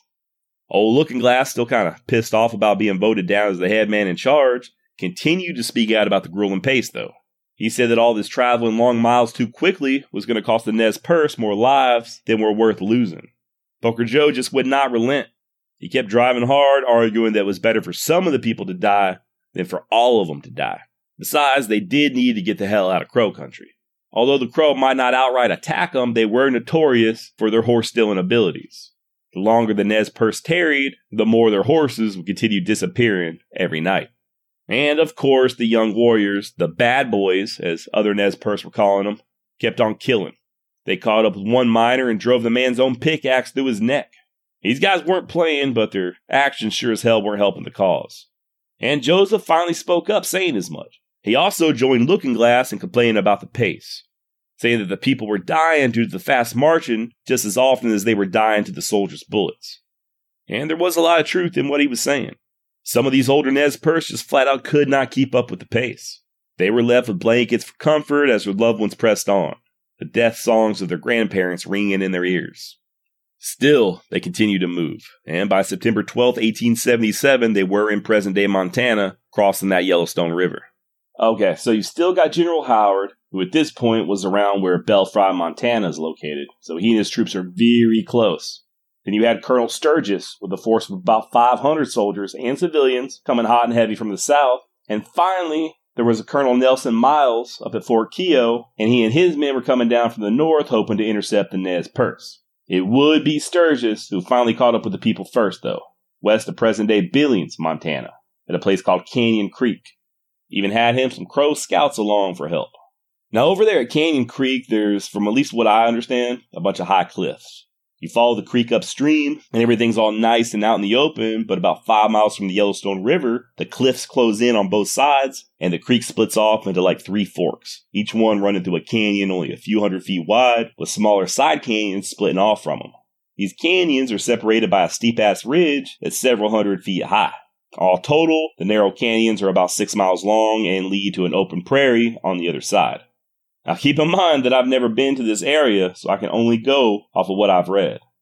But if that's an accurate description, then it sounds to me like a damn tactical nightmare.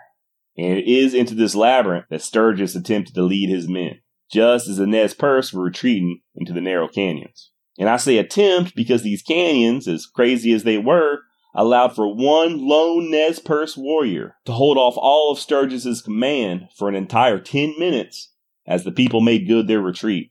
One dude, one rifle, held off 500. Never underestimate the high ground, I reckon. Long story short, the army and the crow got in close enough to make off with some Nez Perce horses, but that's about it. There was some fighting, with about four deaths occurring on both sides, but it wasn't too long before the people were out of the canyon and onto the open plains, once again headed north. Sturgis and his men would follow, but after about 40 miles, they were worried they'd ruin their horses, so they halted the pursuit opting to rest and wait for a re up of supplies from General Howard. And that right there tells you all you need to know about the grueling pace that the Nez Perce were setting. And remember, we're not just talking about a group of warriors. They had their old, their young, their wives, and their wounded, pregnant women. In the case of Chief Joseph, an infant child. And he also had a 12 year old daughter with him as well. These people were moving so quickly that the army worried that they'd kill their horses if they attempted to catch up. It's amazing. All right, moving on. It would take another six days for General Howard to link up with Colonel Sturgis there on the Musselshell River, where he stopped. By then, the Nez Perce were almost to the Great Missouri River, an obstacle that they would have to cross before continuing on to Canada. And just a quick note if it sounds like I'm kind of on the side of the Nez Perce here, it's because I am. I couldn't help but root for them. It's like watching a football game from a long time ago and you already know how it ends, but it's so close you're still rooting for your team. At the same time, however, I don't want to trivialize all those dead civilians that the Nez Perce were leaving behind. You know, as the people traveled through Montana, they did continue to raid. On September 13th, a small group of warriors shot two men enjoying their evening dinner, killed them, and then burned their cabin down. Another group struck the newly established town of Coulson, Montana, burning down more homes and stealing horses. Liver-Eating Johnson, by the way, was one of the first lawmen there in uh, Coulson, Montana. Anyway, so it's not like all these Nez Perce were just innocent creatures being unjustly persecuted for no reason. The army really had no choice but to pursue them. You know, they had a whole bunch of innocent people out there they had to protect. Yes, this entire war could have and should have been avoided, for sure. But you know how it is, man. Once those wheels start turning, they're hard to stop. So while I am very sympathetic to the Nez Perce cause and even understand how those angry young warriors began to view all white people as the enemy, it still doesn't change the fact that a lot of these killings were unjustified. As I've touched on more than once, these were mostly the young bucks out there doing those raids. And a lot of the time they were liquored up to the gills, and the people they were harming had not done them nor their families any harm. They were just guilty by association. You know, in the same way that most white people at the time lumped all the natives together as one people. Alright, by September 23rd, the Nez Perce had finally reached the Missouri River. Now, in addition to being the longest river in North America, the Missouri was also utilized as one hell of a highway. Even up there in Montana, flatboats and steamboats constantly plied its waters, hauling both passengers and goods. And when the Nez Perce showed up, the army was waiting, just not for them. Now here's the dealio. The Missouri River gets a little shallow in parts during certain times of the year. As such, the boats, on occasion, will offload goods that they can retrieve at a later date. One such offload point was known as Cow Island, and it was right where the Nez Perce decided to cross. Just so happened that some soldiers, 12 total, happened to be on the island protecting some of these goods that were left behind. Upon spying these bluecoats, the Nez Perce decided to try to avoid any fighting and opted instead to send out about 40 warriors to stand between the soldiers and the people as they made their way across the river. Still, though, those supplies that the soldiers were guarding looked mighty tempting, goods that the Nez Perce desperately needed for the rest of their journey. Finally, once all the people were safely across the Missouri, some of the chiefs headed on over to the island to request some of these supplies. Soldiers laying in trenches, rifles at the ready, watched as their sergeant, a guy by the name of William Moelchert, went out to meet. The sergeant graciously accepted the friendship that the Nez Perce offered, while at the same time requesting that they not come any closer to he and his men. During the tense meeting that followed, the Nez Perce insisted they didn't want no trouble, just needed a few supplies to see them and their families across the border into the old woman's country. Sergeant wouldn't budge, though, said these goods were not his to give away. When the chiefs offered gold in exchange, he continued to refuse. They belong to someone else, he explained. They ain't mine to sell. Gotta admire this man's integrity and his courage. I think most people, myself included, would just give the Nez Perce the whole damn pile as long as they just leave me alone. And I do kind of wonder where you draw that line as a leader. You know, do you give the natives what they want to spare your men's lives? Or do you sacrifice your men for the sake of some dry goods? I don't know. I do know that the sergeant finally agreed to hand over one bag of hardtack and one bag of bacon a compromise that he probably didn't realize was more of an insult than anything else. Two bags of food ain't gonna feed no several hundred people. In the eyes of the Nez Perce, why not give more? You know, you clearly got enough. Those goods were stacked as high as a damn house. All right, fine. The Nez Perce decided they just take what they needed from these stingy white people. At least that's how they viewed them. So both sides prepared for a battle, and soon enough shots were being fired. But it was a long distance affair. The Nez Perce just shoot at the soldiers to keep them occupied till nightfall, while their women ran up to the rear of that pile of goods and took what they could. Flour, rice, sugar, coffee, hardtack, beans, pots, pans, stuff like that. Finally, once they had all they could carry, the warriors set the remainder of the goods on fire as the people had themselves a nice little feast. That evening, the Nez Perce stumbled upon a bull train, 13 ox drawn wagons full of even more goods. And the same scenario played out again. Poker Joe expressed friendship and attempted to obtain said goods via diplomacy and a little bit of trickery. He told a fib and claimed to have just seen a large war party of Lakota nearby. Told the civilians in charge of the wagon train that it might just be in their best interest to abandon the supplies temporarily. You know, so nothing bad happens. Which they very smartly did. However, right about the time that the young warriors were ransacking the wagons and pilfering themselves a nice little supply of whiskey, Word spread that soldiers were approaching from the direction of the river.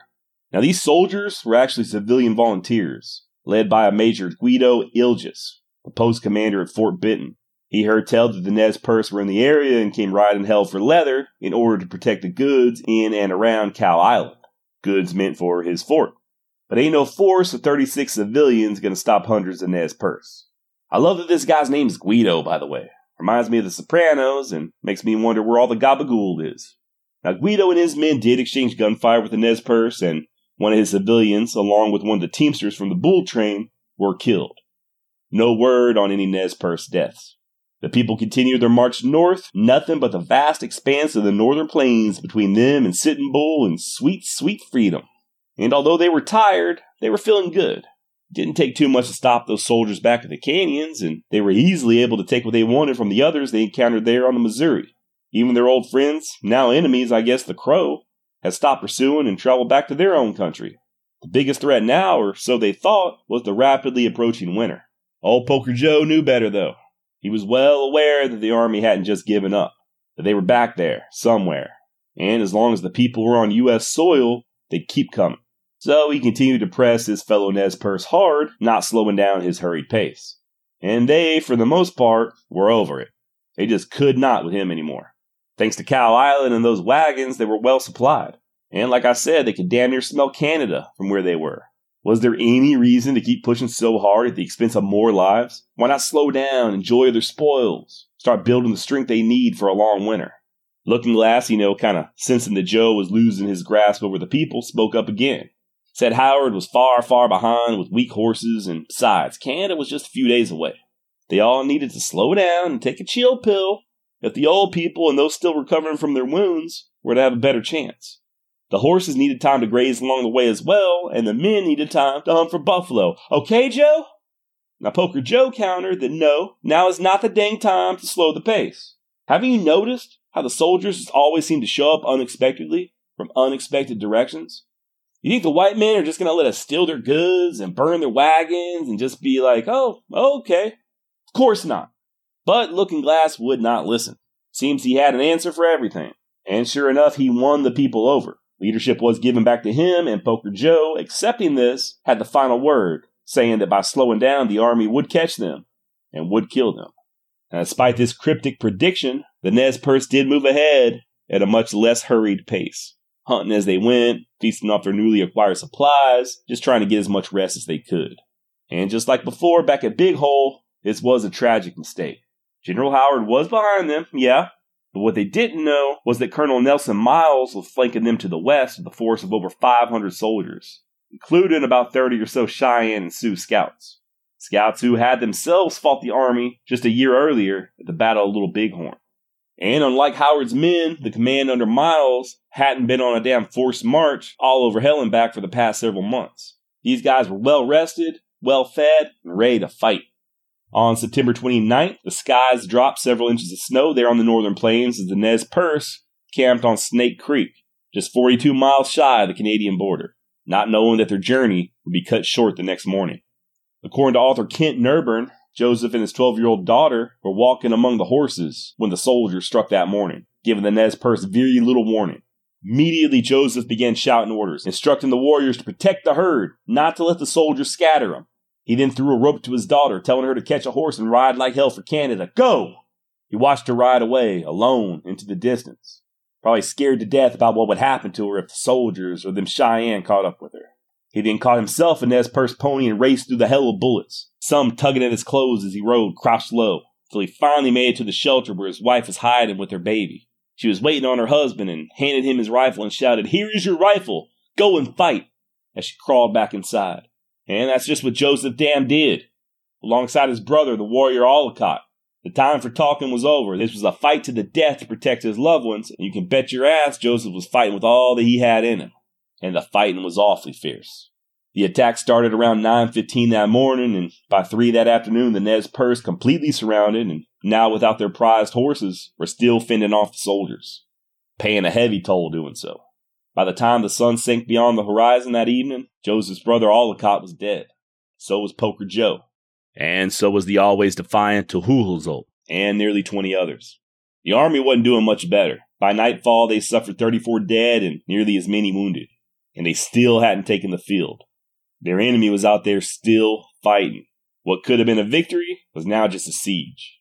It's worth noting that not all of the Nez Perce were in camp when the soldiers attacked. Some of them had been out hunting, and others just took off like Joseph's daughter when the fighting first started. Those who remained dug in men, women, and children chipping away at the frozen ground with knives or pots and pans or bayonets, whatever they had. Others pulled possessions down a narrow ravine they were using for a shelter while others still snuck onto the battlefield, tending to their wounded and collecting ammunition from dead soldiers. And once again, the Nez Perce showed mercy. Some of the soldiers whose ammunition the women were taken from the battlefield were still alive. And, you know, assuming they were going to get tortured, they were surprised when they were comforted instead. One young soldier crying out that he was thirsty was given water by a Nez Perce lady. Once he drank his fill, she placed a blanket under his head before moving on. By the way, the situation was not without hope as far as the Nez Perce was concerned. They kind of had it in their heads that Sitting Bull would be coming to their aid. He could come down from Canada with his Lakota, and together they and the Nez Perce could give the army a real game. As we now know, this help would never come. I did want to mention it though, you know. At one point, they really got their hopes up, thinking they saw some nine warriors in the distance, but it was just Buffalo. Now, I'm not entirely too sure about the fighting that may or may not have taken place that next morning. I don't think there was any type of charge done by the military. You know, it appears the Nez Perce were just too well dug in, and the Army brass knew it. There was some sniping back and forth, though, and them Cheyenne and Sioux scouts weren't too awfully afraid to sneak in close and try to raise some hair. At one point, old Looking Glass stood up a little too high in his rifle pit, trying for a better view, and caught a bullet through his forehead, dead before he hit the ground. And by my tally, that left Joseph and Whitebird as the last of the chiefs still alive. And by noon, Colonel Miles sent word across the line that he wanted to speak with Joseph. This message, by the way, was delivered by those Cheyenne scouts who urged, through sign language, that the Nez Perce seriously consider this offer to surrender. Once again, someone wants to speak with Joseph, and not everybody was happy with this, especially Whitebird, who was 110% against surrendering. What's more, he didn't want Joseph going and talking to the army either.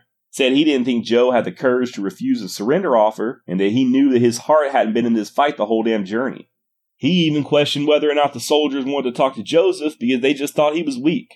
Undaunted, Joseph said he would go and talk to Colonel Miles. He'd make no decisions, just kind of listen and report back. If nothing else, he could get a better idea of their numbers, kind of condition they were in after the previous day's violence. Finally, the decision was made. No more Mickey Mousing around. Joseph would meet Miles and hear the man out. And then Miles went and did something pretty stupid. He arrested Joseph. I guess since Joseph, true to his word, wouldn't agree to a surrender, Colonel Miles figured he'd just take him hostage and force the Nez Perce hand. What the colonel didn't take into account was that two could play at this game. The Nez Perce had a hostage of their own, a young Lieutenant Jerome who stupidly stumbled into their camp all by his lonesome. More on him later. But the next day, on October 2nd, both sides did exchange prisoners. Joseph was once again among the people. That's also the day that a military supply train arrived carrying a 12 pound cannon. And they did put it to use, killing a woman and a young child when a shell hit their pit they were hiding in. These two innocents do appear to be the final tragic casualties of the war. At least the final lives taken in combat. There would be many, many more deaths in the years to come, unfortunately. On October 4th, General Howard showed up, and on October 5th, 1877, Chief Joseph and the Nez Perce surrendered. Kind of, sort of. And I offer that disclaimer for several reasons. First of all, I don't think Joseph considered it a surrender. It was more of a mutual agreement between him, Howard, and Miles for the fighting to stop. It's one of the type of situation where Joseph just laid down his rifle and fell on the mercy of the U.S. military. There were negotiations, and he needed several assurances. First of all, he wanted their word that he and the other fighting men wouldn't be executed. Second, he wanted the whole tribe to be returned to their homeland. If not in Oregon, then at very least to that reservation in Idaho, the one that they were moving to when all these hostilities broke out. Also, he wanted the people to be compensated monetarily for the lands that had already been taken from them. No, to Joseph, this was not a surrender. He was cutting a deal. All these negotiations, by the way, were done with the help of two treaty Nez Perce that Howard had brought along, as well as Ad Chapman. Now, you may remember me mentioning him earlier. He was the guy that fired that first shot way back in Whitebird Canyon, three and a half months prior. He was a known scoundrel who mistreated Nez Perce back in the day, but he was fluent in their language. And this was also when Joseph gave his famous speech. You know the one, and yeah, I'm gonna recite it, so let's get it out of the way. Here we go. I am tired of fighting. Our chiefs are killed. Looking Glass is dead. Toohoolhoolzote is dead. The old men are all dead. It is the young men who say yes or no. He who led the young men is dead. It is cold and we have no blankets. Little children are freezing to death. My people, some of them have run away to the hills and have no blankets, no food. No one knows where they are, perhaps freezing to death. I want to have time to look for my children, see how many of them I can find. Maybe I shall find them among the dead. Hear me, my chiefs. I am tired. My heart is sick and sad. From where the sun now stands, I will fight no more forever. I've read these words many times throughout my life. I remember first reading them as a young kid back in school. Powerful words. They're the words of a great orator. There's also a very good chance that Joseph never uttered these words. Now, obviously, he was speaking through interpreters. There's always going to be a little bit something lost through the translation. And then there's the guy who transcribed this speech, uh, Lieutenant Charles Wood, who was not even present when these words were supposedly spoken. He did, however, claim to listen to the interpreters relay the words to General Howard. Now, the West Point graduate Wood was Howard's aide de camp. And I'll be honest, man, I don't know if this guy made up that speech or not. I'm sure it probably was embellished somewhat, that he gave it a little bit of poetic flair, but I'm also pretty sure that the gist was about the same. Joseph was tired of fighting, and he did want to go look for his people to make sure they were okay. He was sick with grief and wanted the fighting to be done with before there was any more loss of life. As far as I'm concerned, that speech sounds pretty consistent with everything else that we know about Joseph. And you know what? The dude was no dummy, not by a long shot. He was intelligent, thoughtful, measured. Maybe he did recite that great speech word for word. And if it's not word for word, who cares? Guess what? Jesus didn't speak the Queen's English either no matter what thou mightest have heardeth. Okay, so back to the story. Now, old Chief Joseph still had one more trick up his sleeve. He put off surrendering just long enough to give Whitebird and any other Nez Perce who wanted to a chance to escape to Canada, an opportunity that a whole bunch of them took advantage of. Others not wanting to surrender but too injured to travel, Joseph helped to conceal, hoping that the soldiers wouldn't find them. So, when the people formally surrendered to General Howard, there were only 87 men, 184 women, and 147 children, just a tad over half of the amount that began the flight months earlier. The rest having either died in battle, or due to the rigors of the hard traveling, or escaped up there to Canada. By the way, I forgot. I did say I was going to mention Lieutenant Jerome again, the soldier taken captive by the Nez Perce. Not only was he not harmed, but he was kept comfortable, given a warm buffalo blanket, and even permitted to keep his revolver. Hell, the Nez Perce warriors even made small talk with the man, saying that if the weather didn't improve, they'd have to go back to fighting just to stay warm. And he wasn't the only soldier during this battle that was treated well by the so called enemy. I touched on that briefly a few minutes ago. More than one soldier was comforted by Nez Perce women as they lay injured on the battlefield, begging for water. Don't worry, we don't want your hair, only your weapons. One lady told a young recruit that she was taking ammunition from the dead. Another comforted a wounded soldier, saying, Poor boy, just too young to die. Once again, Nez Perce showing mercy. Mercy that was not extended to them during this war nor after. And there wasn't even any body mutilation of the sort that was common during other Indian fights. You know, matter of fact, the only scalp taken in this entire battle was done by a U.S. soldier who wanted a trophy. Look, I know that the truth is often hard to come by when it comes to history, and the facts that we think we know ain't necessarily always the most accurate. But from every angle I can see, it's very, very hard not to look at the Nez Perce without a feeling of admiration and sorrow. You know, they were so close to getting to Canada, man, just 40 miles away. All right, so the military, with the Nez Perce in tow, marched 265 miles to Fort Keogh, where they would stay about a week before the men, at least those who were able bodied enough, were marched to Fort Buford in present day North Dakota. The women, children, and those too wounded to march were sent via Mackinaw boats. About a week after that, they were all sent further downriver to the bustling community of Bismarck. Well, actually, uh, more accurately, Fort Abraham Lincoln, but the good folks of neighboring Bismarck welcomed the Nez Perce with open arms, throwing both them and the soldiers a lavish feast of sorts. Speaking of Bismarck, R.I.P. to the great Biz Markie. Hope you finally got what you need, baby. All right, so the Nez Perce at this point didn't want to go any further. They could immediately go home. They figured they'd just stay there in Bismarck. That was not to be, though. On November 23, 1877, they and all of their possessions were loaded onto a freight train bound for Fort Leavenworth, Kansas, where they would spend the winter. That next summer of 1878, they were exiled to a place that they called the Hot Place, Quapaw, Indian Territory, present day Oklahoma. And this would be their home for the next eight years. And for many of them, unfortunately, their eternal earthly resting place. Once there, they were just ravaged by the climate, disease, and mistreatment. You name it. The whooping cough, malaria, tuberculosis, influenza, poor diet, and bad rations. Left to fend for themselves with no shelter. Speaking of their time down there in Oklahoma, one Nez Perce would say, quote, Climate killed many of us. All the newborn babies died, and many of the old people too. Everything's so different from our old homes. No mountains, no springs, no clear running rivers. We call where we were the hot place. All the time, night and day, we suffered from the climate. For the first year, they kept us where many got the shaking sickness, chills, hot fever. We were always lonely for our old time homes. Another Nez Perce is quoted as saying, I always think of our slavery in Indian Territory. I cannot forget it. Held in bondage till half of our band died in that hot, flat country. Babies and children dying. I can never put this memory from my mind. That's some heavy stuff, man. All right, so cover your ears because Daddy's about to use some adult language here. To make matters even worse, the Nez Perce had a total piece of shit for an Indian agent, a guy by the name of H.W. Jones.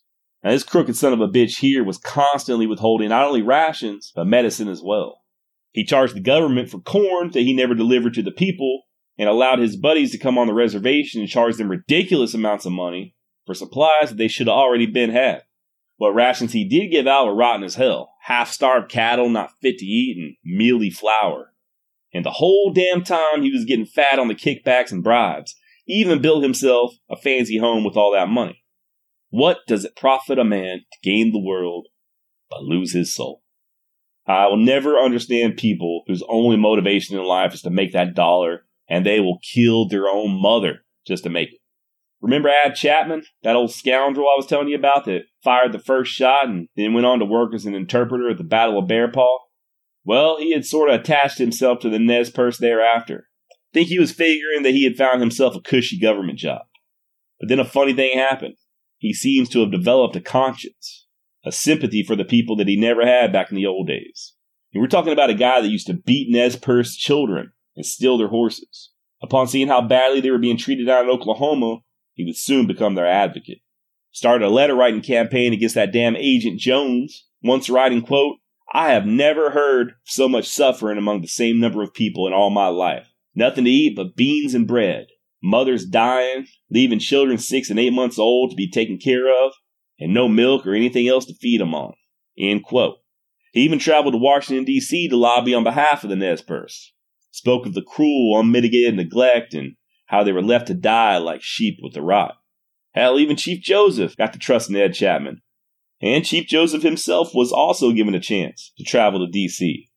Finally, in May of 1879, I think, check that year for me, finally Agent Jones was removed from his post in disgrace. Good riddance. Nez Perce were even given a better piece of land, even if it was still in Oklahoma. On June 6, 1879, 370 Nez Perce set out in wagons for the Oakland Reservation, west of the Chikaskia River, north of the Salt Fork of the Arkansas, where the present day hamlet of Tonkawa now stands.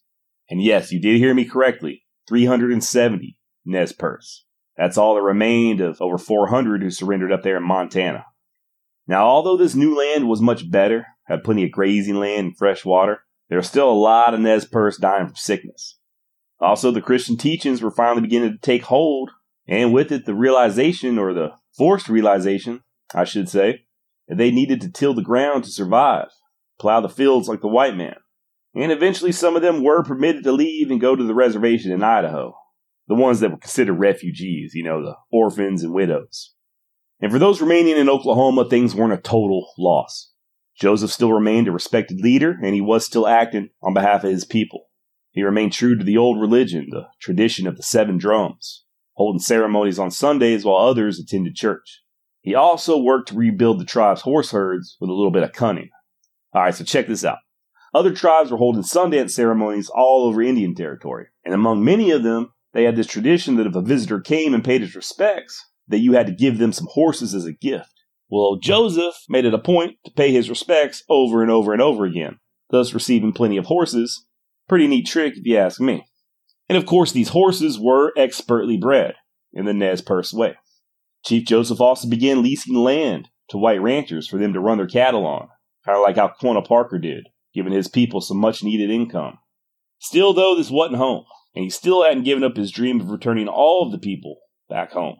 He kept telling his story to all who would listen, and so did Ad Chapman. Finally, in May of 1885, petitions were presented before Congress demanding action and within two months, their removal back home was authorized. Only catch was that Joseph and his band could return neither to Idaho or Oregon. That ship done sailed. Instead, they were placed on the Colville Reservation in northern Washington state, 100 miles away. Joseph did not like this one bit. He figured they'd all been punished enough, saying, quote, if I could, I would take my heart out and hold it in my hand and let the great father and the white people see that there is nothing in it but kind feelings and love for him and them. End quote. When that train finally left the station down in Oklahoma, headed north in 1885, the sound of wailing and mourning filled the air for the over 100 Nez Perce they left behind in the ground. Joseph's young daughter, the one who had been an infant during the war, among them. Only 268 survived to make the journey back up there to the Columbia Plateau. Once in Washington state, Joseph continued to petition for his people. Not only did he want money for their old lands, but he argued successfully that they were owed this money by law. And he was right. And of course, just like always, he still held out hope that they could return to the Wallowa Valley, making even more trips to D.C. to plead his case. He even traveled all the way to New York City, 1897, for a grand parade in dedication to Grant's tomb. And while he was there, he visited Buffalo Bill's Wild West show. Also in attendance that day were General Howard and the now General Miles, Joseph's old enemies. The two military men paid their respects along with Buffalo Bill himself, and the crowd went wild. Gotta wonder what Joseph thought, though, man, watching the Wild West show and all them people play and pretend. Now, Miles did take up Joseph's case somewhat and arranged yet another visit, D.C. in 1889. Still, it'd be another 11 years before he and a few others were, were permitted to return to the homeland, Oregon, in June of 1900, and then only temporarily. While there, Joseph got to visit the graves of his parents, kept in good repair by a kindly settler who fenced the burial site in. And there at their gravesite, Joseph openly wept. He then spoke before a group in the town of Enterprise, Oregon, taking his case to the locals. They didn't like it, though. Hell, some of them were against just allowing him to make a speech. Not only were he and the Nez Perce not welcome to return to the valley, but the locals wouldn't even be interested in selling them their former land at a fair market price. Finally, Indian Inspector James McLaughlin sent in the final report on the matter, saying that the white man had turned a desert into a garden, referring to the Wallowa Valley, and that they should enjoy the profit of their enterprise.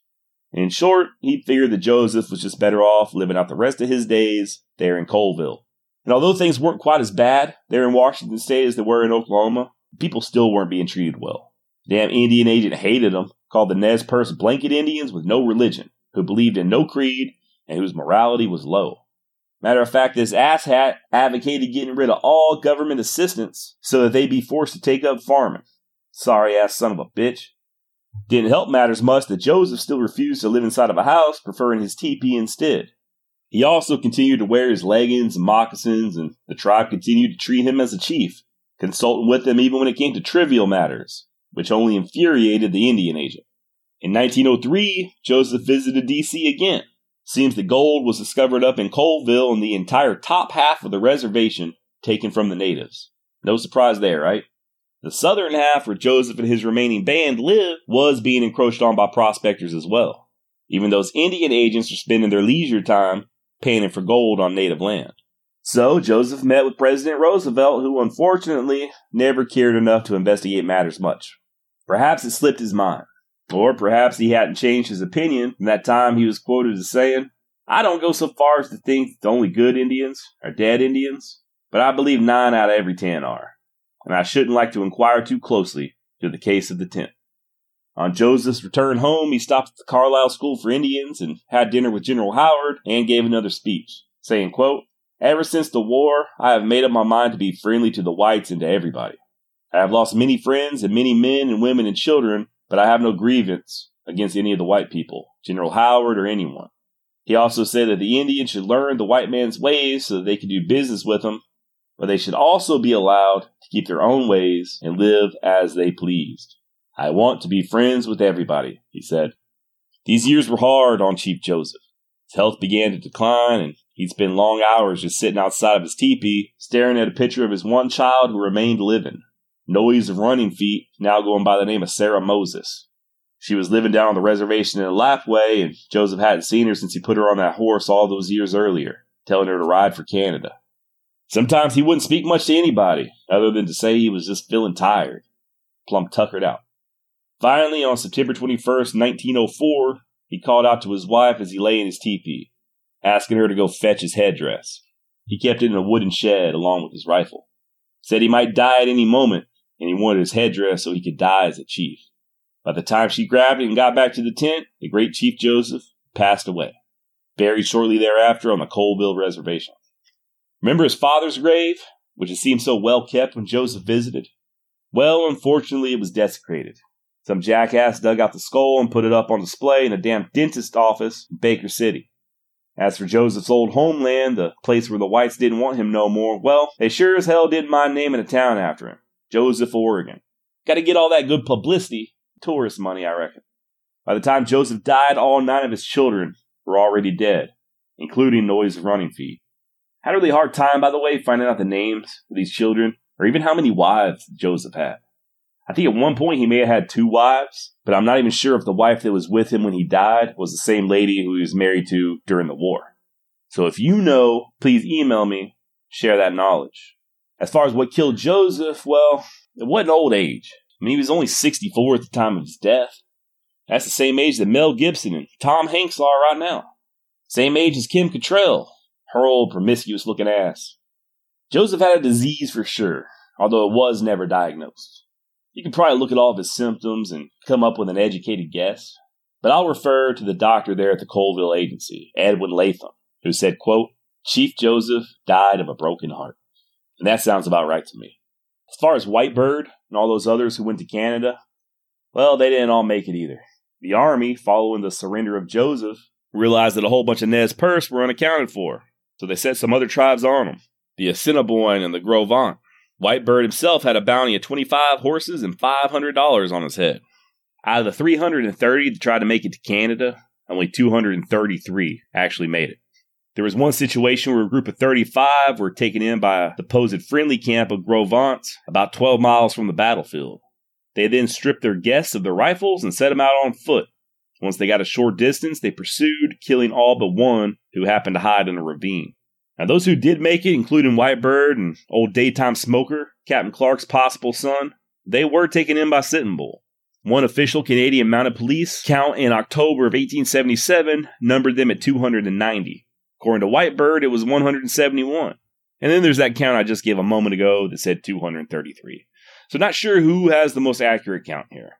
The numbers, whichever you choose to believe, are heartbreaking, especially when coupled with the numbers of those who died of disease down in Oklahoma. So much damn suffering and tragedy and needless death, all because people can't learn to live together without going at each other's damn throats. Same shit you see in the news nowadays. As you probably already know, Sitting Bull left Canada in 1881, but the Nez Perce remained, settling in southwestern Alberta.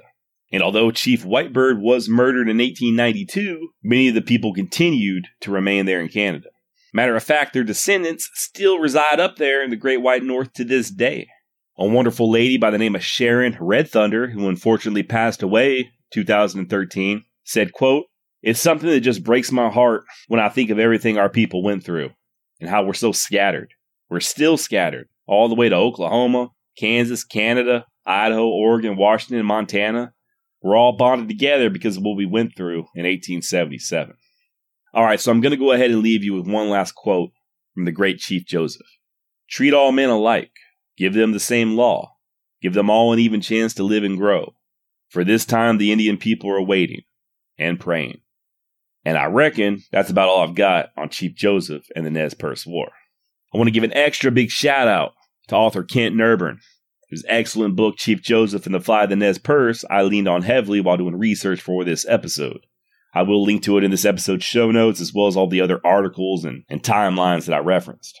Remember, there's a lot of stuff out there on the Nez Perce War, and I didn't even get close to reading all of it. I'm positive I left stuff out and probably even got a few things wrong. As always, continue to do your own research. I know for me at least, I'm definitely interested in reading a lot more about this topic. There's so many layers to this story. Like, don't even get me started on this uh, alleged ancient Syrian tablet or something like that that Joseph had on him when he surrendered. And then there's the current day Nez Perce who are still fighting for their land and their culture. All right, thanks for listening. By the way, do me a favor if you like what you hear, and please tell somebody about this podcast, the Wild West Extravaganza. Share it with your friends and enemies alike. And wherever you're listening, subscribe, follow, whatever. It's free, and there's plenty more true tales from the Wild and Woolly West coming your way. Check out my website, wildwestextra.com, and hit that contact button while you're there. Let me know what you think and keep them suggestions rolling in too. Usually I like to give a few shout outs at the end of each episode, but I think I probably rambled on enough for one day. Just know that I appreciate you all. I can't thank you enough for listening. All right, till next time, adios.